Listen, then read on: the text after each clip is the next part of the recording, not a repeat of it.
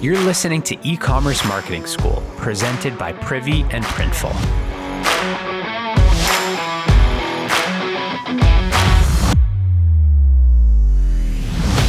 Hey there, Tony here from Privy. Sick of me yet? This week I am taking over for Ben to do some hands-on training to get you ready for Black Friday and Cyber Monday. As a business owner, if you haven't started preparing, now's the perfect time. On Monday, we covered how to choose your perfect offer. Tuesday was all about growing your list. Yesterday, we talked about capitalizing on your higher volume of traffic and orders in saving abandoned carts. And today is all about how to really get the most out of your current list using newsletters and broadcast texts. Okay, so I know that feels a little slimy to say get the most out of when you're talking about your customers, but hey, you're running a business, and like it or not, you got into this marketing game to grow traffic, collect leads, and make sales. But why are we focusing on current subscribers? Somebody actually emailed me this morning and said, Tony, I'm loving the trainings, but while I have a couple hundred leads, shouldn't we be learning about Facebook ads and stuff like that? I think the metaverse is a conversation for another day, but he's not wrong. Okay, so advertising is a huge game changer for businesses that implement it, but there's a catch. It's really expensive, especially during Black Friday and Cyber Monday, and especially for small businesses. So how do we get around that? Did you know that loyal customers are 9 times more likely to convert compared to first-time customers? 9 times. So let's say you've got a list growing, but no money for advertising. The key this Black Friday and Cyber Monday will be to focus on nurturing your list. And what do I mean by that? I mean like sending them newsletters and broadcast texts with an insane amount of value leading up to Black Friday and Cyber Monday so that when the day comes, they wake up and they say, oh, I think Tony's homemadebarbecuesauce.com has a sale today or whatever your store is. So if we've got the highest traffic coming to our site this holiday season, you better believe your current customers are shopping too. So why are we spending all of our time and ad spend on acquiring new customers and no time on our current customers? So if you haven't done so, it's time you start. So let's chat about why newsletters are so effective and how to create really impactful ones leading up to Black Friday and Cyber Monday. So think about the newsletters you receive. Which ones do you read religiously, right? So we've got, for me, it's probably Supermassive, Space News, and Morning Brew, and Marketing Brew, and stuff like that. For you, it might be, daily recipes, New York Times, fantasy football advice, things like that.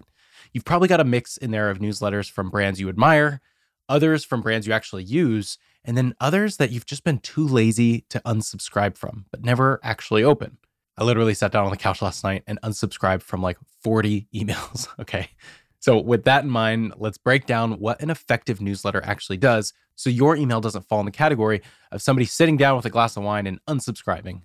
First, it informs the readers of important information about your business, products, and services. And we've seen this before, right? Like Facebook is switching its name to Meta, how COVID has impacted your business, things like that. Anything you need to update your customers on, your newsletter is the place to do it. Any updates, any shipping delays, any things like that. Now, second, a good newsletter gives people free value with content they can use, whether it be the recipes or football advice we mentioned, or maybe it's running stretches, study tactics, tips to grill the perfect steak, anything related to your business that would improve the lives of your subscribers in any way.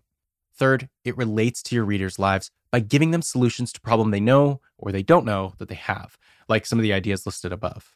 And all in all, a great newsletter, builds brand loyalty by setting an expectation of quality and timing. This is the loyalty that makes them 9 times more likely to buy from you. So it's not enough to just say, oh, I have a list of people. Maybe if I just rely on them, it'll be 9 times more likely. No. You have to focus on them. You have to give them value. You have to make them trust you, and you have to build that brand loyalty. So if you're writing your first newsletter or you need to get back into the game, here are our top 3 tips for a perfect newsletter. First, don't cast your nets too wide. Don't try to appeal to everybody and their mother. The more directly you talk to your ideal customer, the more likely they will buy from you again. And we dive deep into this topic in episode 292, 6 Secrets to Long-Term Customer Relationships. You want your listener or your site visitor or your email reader to feel like you're talking just to them. Second, act casual and type like you talk. If you haven't heard, people are through with following brands and companies that pretend that they're this massive, polished fount of information. If it were that case, I'd start each episode sounding more like a newscaster.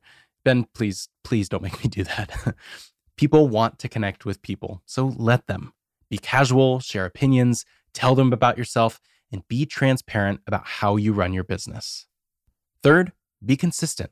What if you were watching Friends or Seinfeld or The Office when it was airing new episodes, and without notice, they just didn't air an episode at 8, 7 Central? You'd be pissed.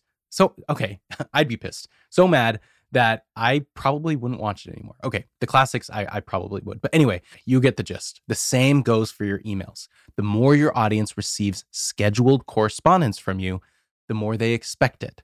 And the more you fulfill on that expectation, the more they trust you. This builds loyalty more than any other factor, so be consistent. And the greatest part, this all applies to broadcast texts, or rather, one-off text messages that you can send to your list. And even better, texts don't need to be long. Link them to a video you posted or a blog you wrote. Texting them drastically raises the probability that they actually open it, so feel free to test it out on your list this month. All right, what a jam-packed episode today. Feel free to go back, take some notes on some things you can implement in your business, and we will see you tomorrow.